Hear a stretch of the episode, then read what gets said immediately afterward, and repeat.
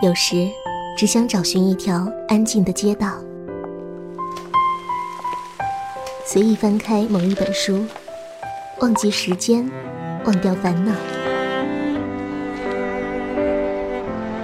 在您耳边的是阅读早茶。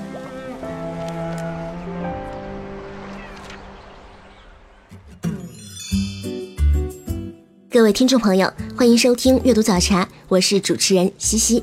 喜欢本节目的听友可以关注到我的个人微博嬉闹西西。超人气华语作家桐华二零一五年推出的作品《那片星空那片海》，讲述了一个颇有奇幻色彩的现代爱情童话。自《步步惊心》以来，桐华就以其奇妙的想象力和优美的笔触，为读者呈现了众多纯美的爱情故事。这本新书更是从装帧到故事无一不梦幻，成为桐华最珍爱的故事。星之彼端，海之彼岸，将梦幻与爱情进行到底。桐华说：“我选择在这个夏天把那片星空那片海献给大家，希望它有海洋的浩瀚，星空的梦幻，爱情的甜蜜，还有一个独一无二的爱人。”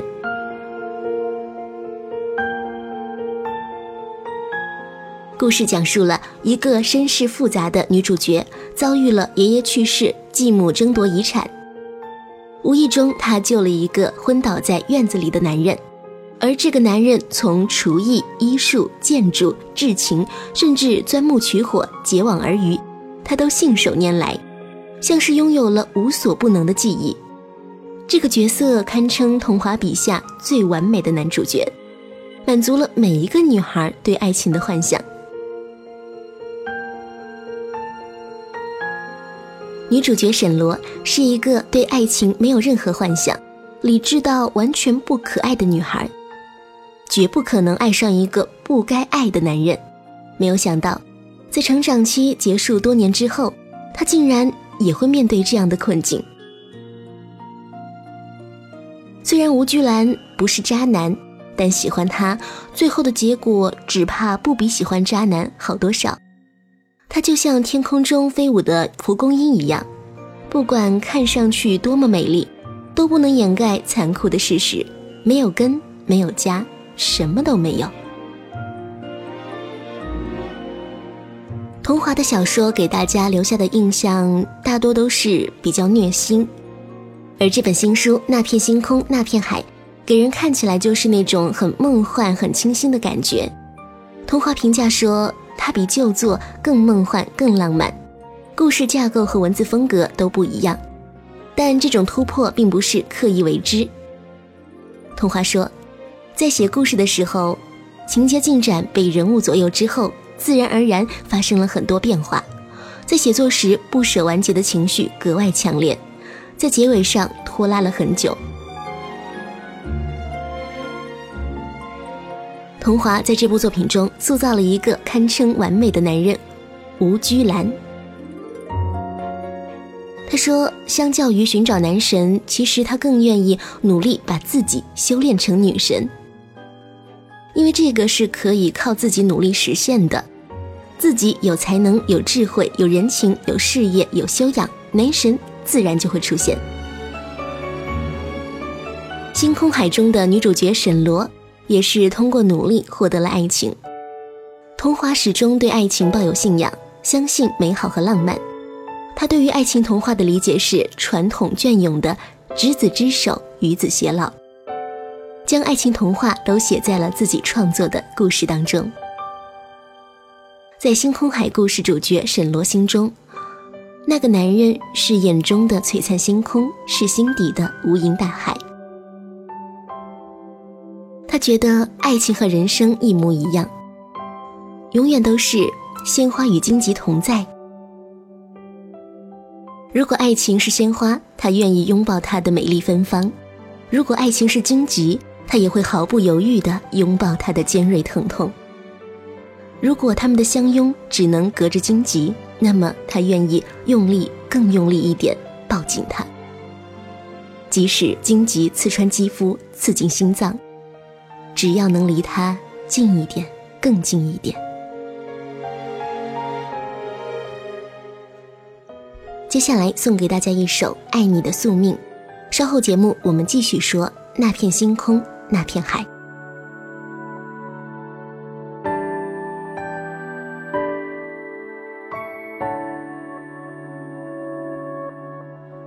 你如果还愿意相遇，给我再多一点点感应，记忆像是不灭的星星，和痛苦不停地呼唤哭泣。 You are my destiny， 永远。 You are my destiny， 不变。 You are my everything， 只要多看一眼，爱你的宿命就会呼喊你出现。 You are the one my love， 永远。You are the one my love， 不变。 You're my delightable，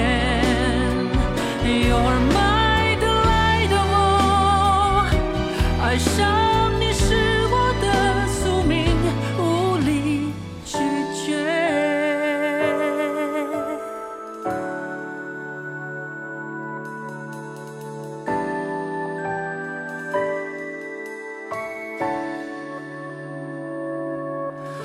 如果对我还残存想念，那么就快靠到我身边。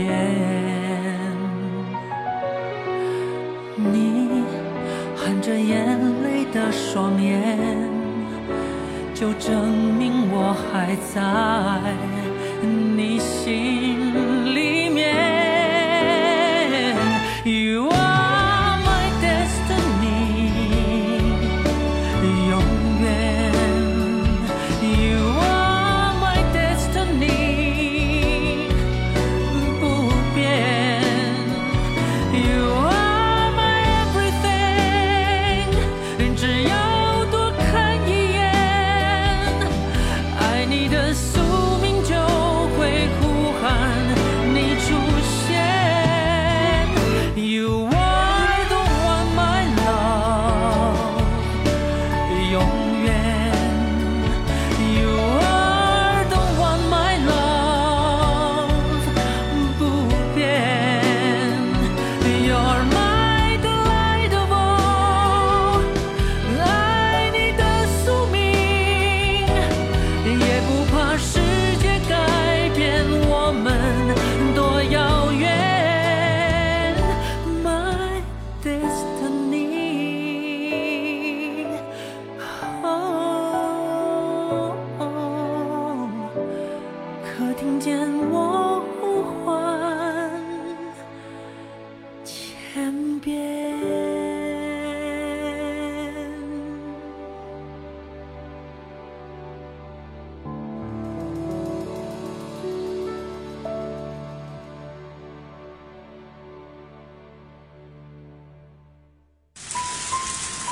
城市里的过客不断行走，来来回回，却又重重复复，穿梭在人群中，表情、表情、姿态、姿态、心境、心境，渐渐失去温度。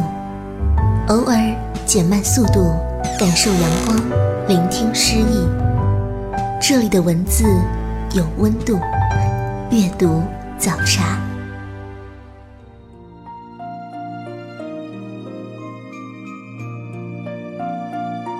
您正在收听的是阅读早茶，我是西西。今天节目分享的是作家桐华的小说《那片星空，那片海》。接下来选取小说中的部分文字分享给大家。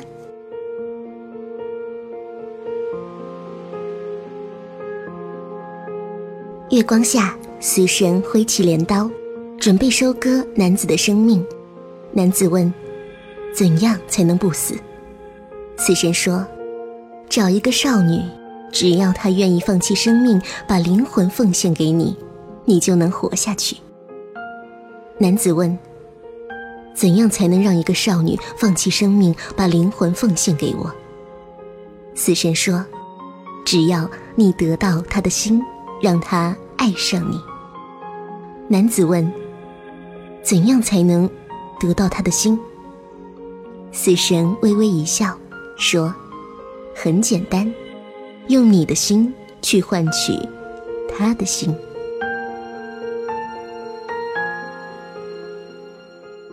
第一章，昏倒在院子里的男人。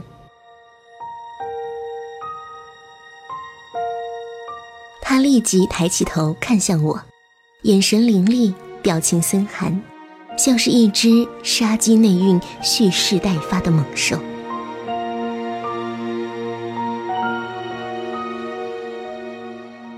清晨，第一缕阳光穿过鹿角树的树梢，照到卧室的窗户，又从窗帘的间隙射到我脸上。我从梦中惊醒了。为了贪图凉快，夜晚没有关窗，清凉的海风吹得窗帘一起一伏，熟悉的海腥味儿随着晨风轻盈地钻进我的鼻子。我一边紧闭着眼睛，把头往枕头里缩，努力想多睡一会儿，一边下意识地想着，那会儿床再起，就又可以吃爷爷熬的海鲜粥了。念头刚起，脑海内已浮现出另一幅画面：我和爸爸、弟弟三人穿着黑衣，带着白卷，站在船头，把爷爷的骨灰撒进大海。白色的浪花紧紧地追逐在船后，一波又一波，翻涌不停，很像灵堂内的花圈魂幡。刹那的恍然后，我清醒地知道了哪个是梦，哪个是现实。虽然我很希望沉浸在爷爷还在的美梦中不醒来，但所谓现实，就是逼得你不得不睁开眼去面对。想到继母可不熟悉厨房，也绝不会心疼爷爷那些旧盆旧碗，我立即睁开眼睛坐了起来。看了眼桌上的闹钟，还不到六点。房子里静悄悄的，显然其他人仍在酣睡。这几天为爷爷办丧事，大家都累得够呛。爸爸和继母又是典型的城市人，习惯晚睡晚起，估计今天不睡到九点不会起来。我洗漱完，轻手轻脚地下了楼，去厨房先把粥熬上，没有精神头折腾，只是往锅里放了一点瑶柱，也算是海鲜粥吧。走出厨房，我站在庭院中，不自觉地去四处的茂盛花木中寻找爷爷的身影。以前爷爷早上起床后，第一件事就是照看他的花草。院墙四周是一年四季花开不断的龙船花，绯红的小碎花一团团聚在一起，明艳动人，犹如新娘手中的绣球。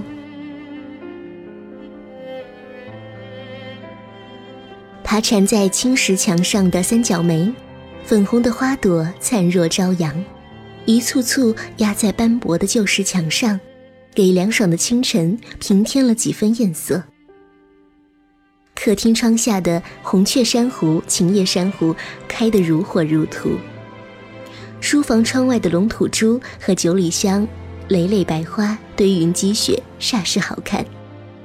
厨房转角那株至少一百岁的公孙菊绿意盎然，小小的菊仔羞答答地躲在枝叶间。所有花木都是海岛上的常见植物，不是什么名贵品种，几乎家家户户都会种上一点儿。可爷爷照顾的花木总是长得比别人家好。这几日忙忙碌碌，没有人打理他们，落花落叶已经在地上堆了一层，显得有些颓败。我擦了擦有点酸涩的眼睛，提起扫帚开始打扫庭院。扫完院子，我打算把门口也扫一下。拉开了院门，电光石火间，只感觉一个黑黢黢的东西向我倒过来，我吓了一跳，下意识地后退闪避，不知道被什么绊了下，跌坐在地上。谁放的东西？我定睛一看，嘴巴半张着，声音没了。倒在我家院子里的，竟然是一个人。一个穿着古怪、昏迷不醒的男人，凌乱的头发半遮在脸上，看不清他的面目，只感觉皮肤暗淡无光、营养不良的样子。上半身套着一件海员的黑色制服，这不奇怪，但他里面什么都没穿，像是穿衬衣那样贴身穿着秋冬款的双排扣制服。下半身是一件游客常穿的印着椰子树的花短裤。顺着他的脚看下去，赤脚。我呆呆地瞪了他半晌，终于回过神来，小心翼翼地戳了他一下。喂！没有反应，但触手柔软。因为刚送走爷爷，我对失去生命的身体记忆犹新，立即判断这个人还是活的，但是他的体温好低，低得很不正常。我不知道他是生病了，还是我判断失误，其实他已经死了。我屏着一口气，把手伸到他鼻子底下，感觉到一呼一吸的气息，松了口气。大概因为事情太诡异，我的反应也不太正常。确定了我家门口不是抛尸现场后，我的第一反应不是思考怎么办，而是诡异地跑到院门口，左右探看了一下，确定肯定绝对没有鞋子遗落在门外。他竟然真的是赤脚哎！我看看院外那条年代久远、坑坑洼洼的石头路，再看看他的脚，黑色的污痕和暗红的血痕交杂在一起，看不出究竟哪里有伤，但能肯定，这段路他一定走得很辛苦。我蹲在他身边，一边拿出手机准备打电话，一边用力摇他。这里不是大城市，我不可能指望有随叫随到的救护车，何况这条老街，就算救护车能在这个点赶到，也开不上来，还是得找人帮忙。电话通了，江医生，我刚打了声招呼，觉得手被紧紧抓住了。不要医生！那个昏倒在我家院子里的男人，虚弱地说出这句话后，缓缓睁开了眼睛。我惊异地抬眼看向他，一阵风过，恰好吹开了他附在眼上的乱发，我的视线正正地对上了他的眼眸。那是怎样一双惊心动魄的眼眸，漆黑中透着靛蓝，深邃平静辽阔，像是风平浪静、繁星满天时的夏夜大海，整个璀璨的星空都被他吞纳，整个宇宙的秘密都藏在其间，让人忍不住凝望探究。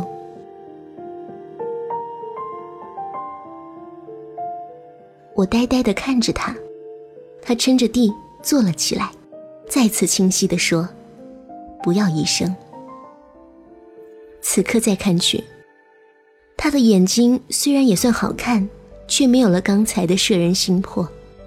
应该只是因为恰到好处的角度，阳光在一刹那的魔法吧。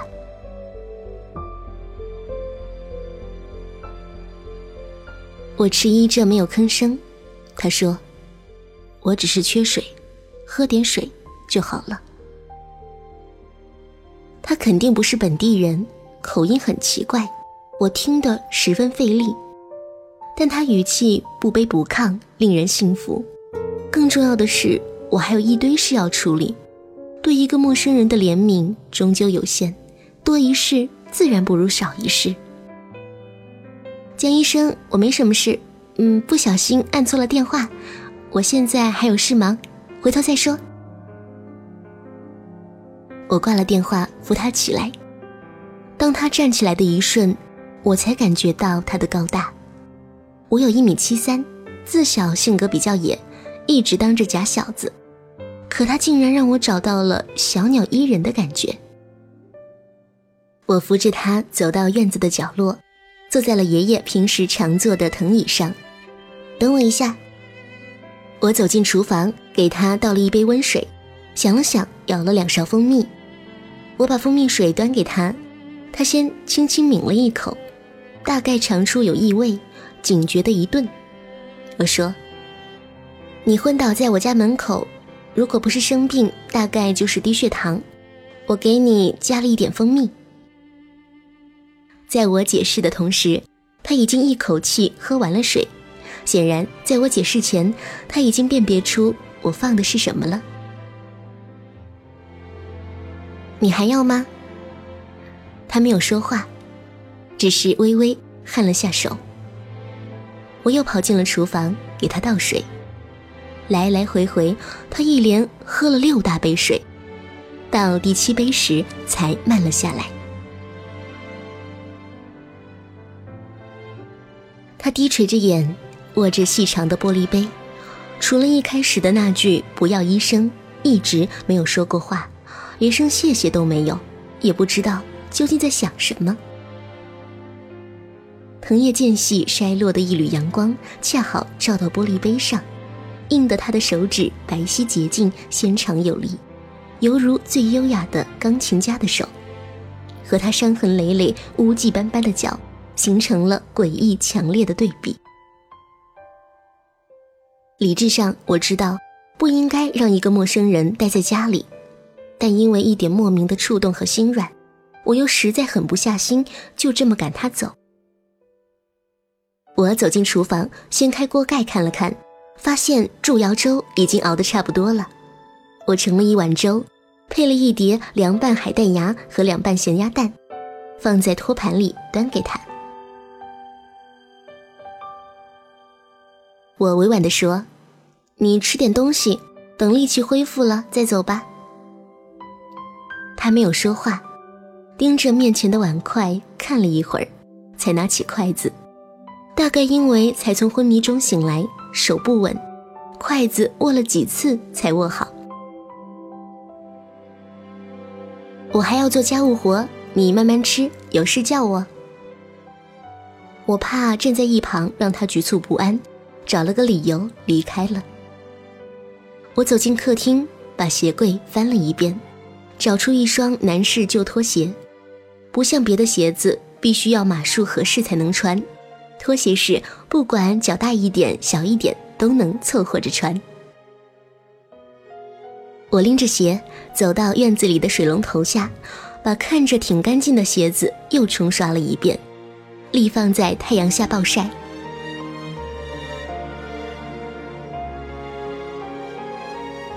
估摸着他还要一会儿才能吃完，我拿起抹布，一边擦拭院子里边边角角的灰尘，一边时不时地查看他一下。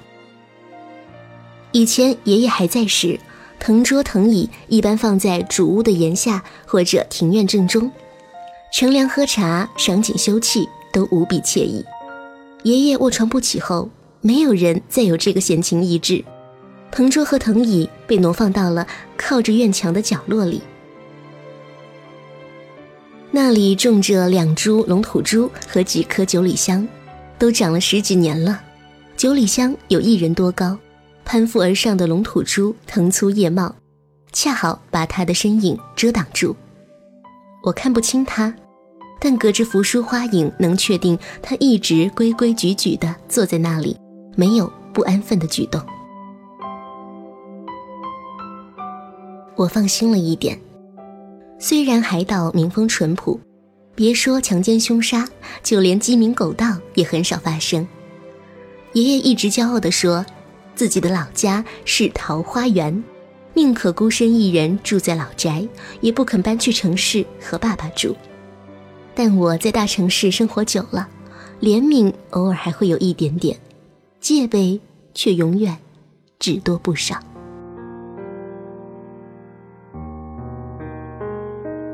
那片星空那片海的小说内容在节目中就分享这么多。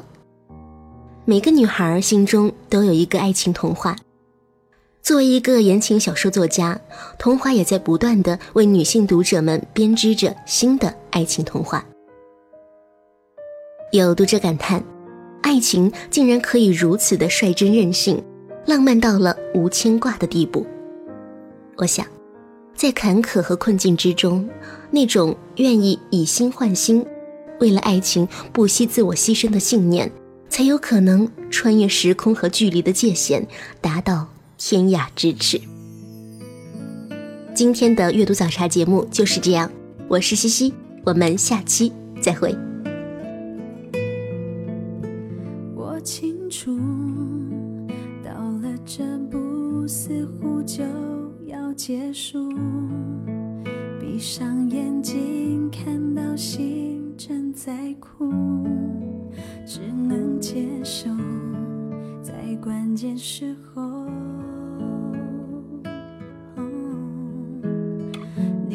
手在记忆里坚持紧握着我，穿过耳朵我听到承诺温柔，都过去了画面停格、oh, Don't say goodbye 我的最爱，说感情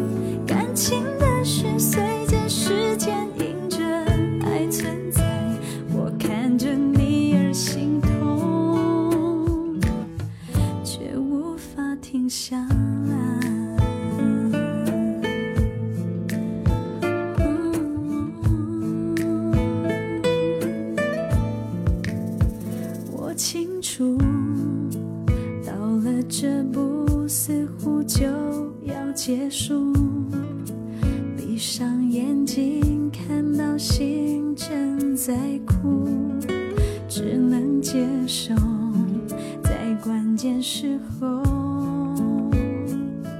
oh, 你的手在记忆里坚持紧握着我，穿过耳朵我听到承诺温柔，都过去了让画面停格、oh, oh, Don't say goodbye 我的最爱，说感情变淡只有选择离开，我眼泪掉也陪着心碎，痛无处掩盖，没想到你让结局如此伤害。Don't say goodbye 只剩无奈，怕习惯了你被爱变成悲哀，感情的事随着时间停着，爱存在，我看着你而心痛停不下来。Don't say goodbye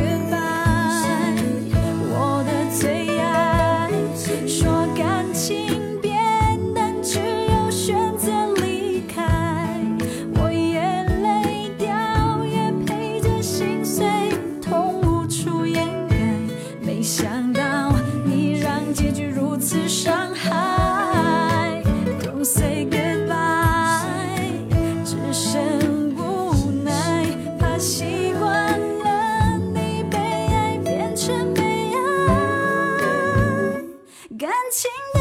随着时间，因着爱存在，我看着你。